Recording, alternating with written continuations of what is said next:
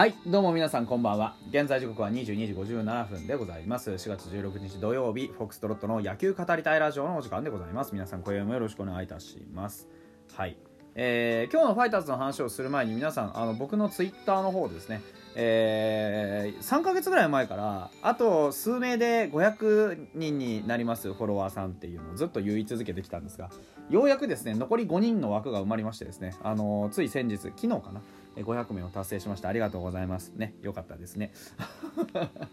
あのー、まあなんか500人足したんで何かやろうかなってちょっと思ってたりしたんですけどあまりに時間かかってかっこ悪いんで何もやりません。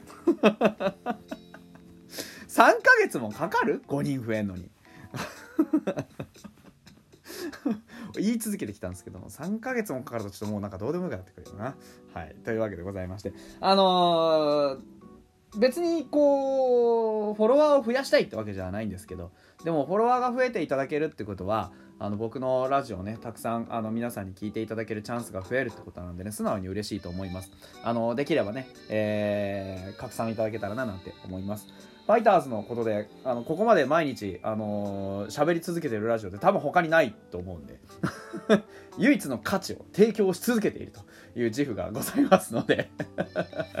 ぜひえー、拡散の方よろしくお願いしたいなと思います。はい。で、本日のロッテ対日本ハム ZOZO マリン、えっ、ー、と、今日から3連戦ということになる。あ、違うな。昨日中止になって、今日本来だったら2戦目というところでした。先発伊藤博美でしたね。あのー、まあ、苦しみましたね。結果ね、3失点で済んだんですけど、まあ、なんとか試合を作ったなという感じでしたね。うん、実際はもう本当にあのー、これはあの僕のライブにも来てくださる久野さんと一緒にね話してたんですけどあのー、フォームがよやっぱりちょっと違うなっていうのを感じていて、えー、左肩の開きが非常に速いというのと,、えーと重心というか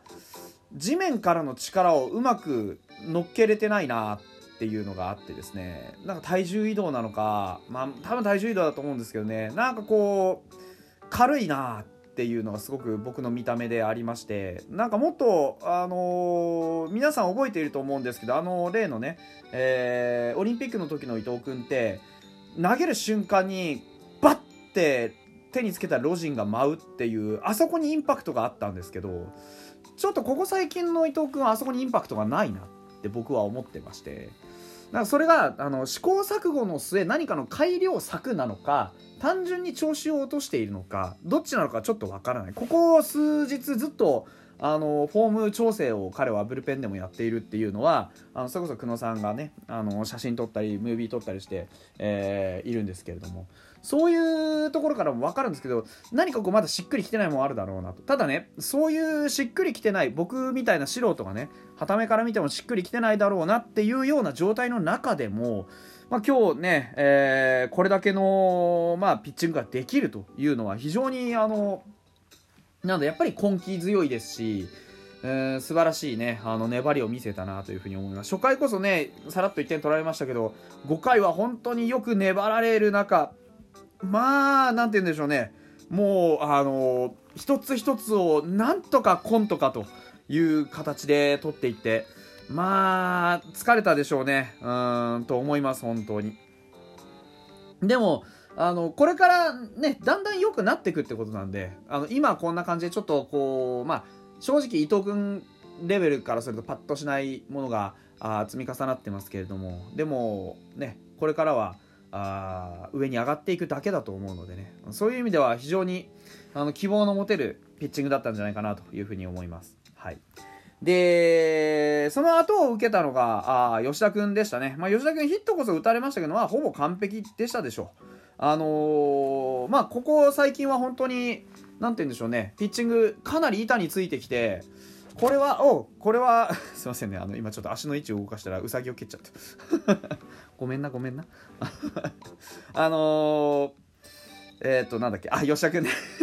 ちょっと、ハプニングが起きました。吉田くんがね、本当にあのー、なんて言うんでしょう、あのー、11球で、アウト3つポッポッポって取って帰ってこれるようになったんだなっていう、やっぱり進歩が、あ嬉しいですよね、単純に。本当に良かったと思います。うん、すごくね、あのー、ストレートも切れてますし変化球の投げどころももう本当堂々としたもんで非常に何て言うんでしょういい、えー、サイクルで来てると思うんだねまだねあの、早いですよ先発っていうの、うん。あの、本人の気持ちもまあね言ってたのもありますし当然あの皆さんが期待するのも先発の姿でしょうけどまだ早いです、うん、まだ早い、うん、これはなんでまだ早いかっていうと今結果が出し始めたばかりだからですね。もう少し結果を出してあの中継ぎでねやっているけど先発で見たいなじゃなくて中継ぎから転換させるのが惜しいなぐらいの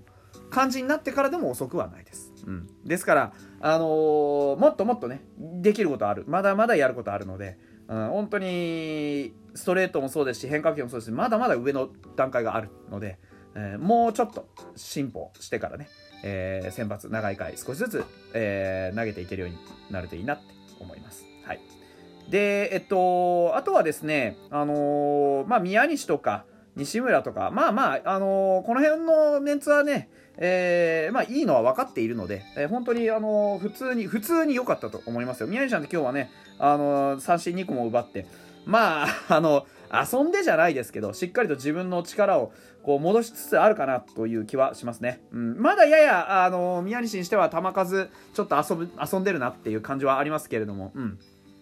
まあ、あのー、一時期のどん底の状況は達したのかなとは思いますが、あまだまだ予断はね、許さないかなとは思います。はい。西村君は、まあ、やはりまだちょっと無駄球が多いですよね。あの、結果、1安打、1奪三振、1フォアボールというところで、ランナー2人出てるので、この辺もやっぱりテンポよくいけるセットアッパーになるためには、もう少し、えー、無駄な球を抑える。というところは必要かなというふうには思いますが、まあ、それでも、ね、無失点でしっかりと切り抜けて、こういう場面、こういうイニングをだんだんと任せられるようになってきたんじゃないかなというふうに思いますね。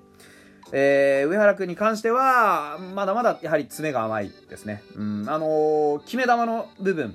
それから決め球以外の、まあ、変化球ですとか、あのコントロールの部分、まだまだ甘いものがある。今、ね、こういう点差のつく状況で投げさせてもらっている以上は、まあ、できれば無失点で勝ってきてほしいんですけれども、でもまあ、あの3つとりあえずアウトをね自力で取って帰ってきたっていうことに関してはあ褒めていけるかなというふうに思います。もう少しもう少し何か突出したものが見えないと二刀流やってる意味は今のところないっていう感じになってしまうのでね。うん。まあ当然打席も与えてもらえないですよね、うん、って形になるのでね。そこはまあ本当に進歩待ちかなというところになります。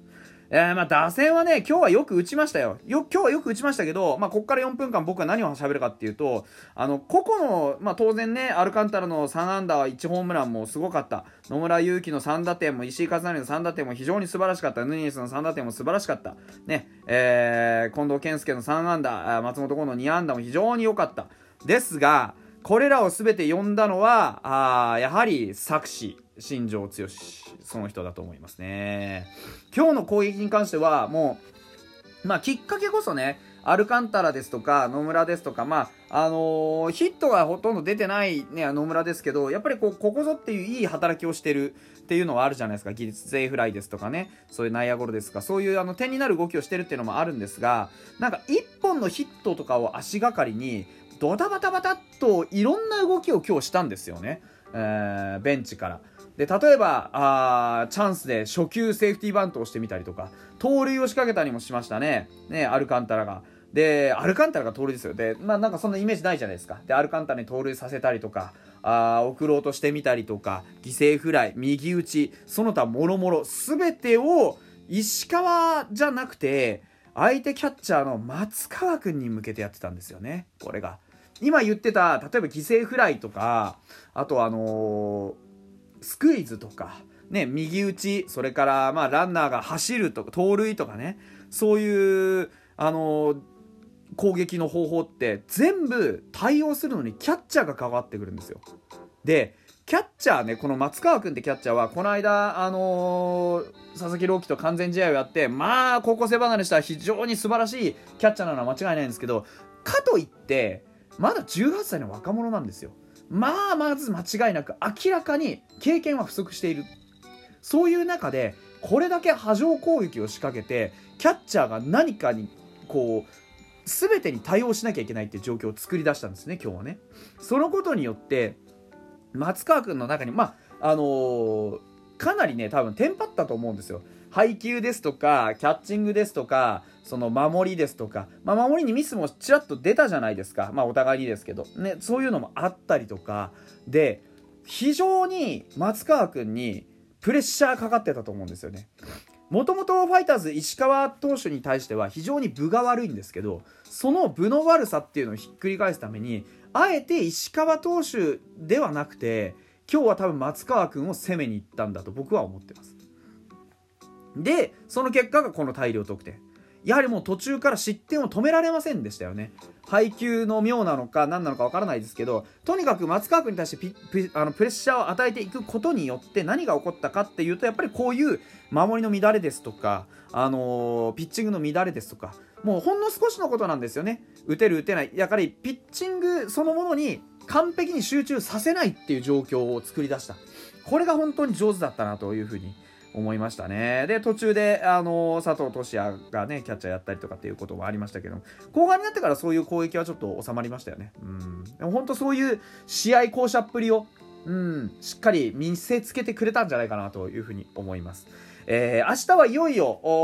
噂は VS 佐々木朗希というところになります。まあ、またキャッチャー松川君出てくるでしょう。噂がどれだけ粘りきれるか。えー、うちの野手、ね、今日バカスカ打った、このね、今調子のいい野手たちがどれだけ、えー、佐々木君にプレッシャーを与えられるか。そういうところにね、え、僕らとしては注目していきたいなというふうに思っております。それではまた明日です。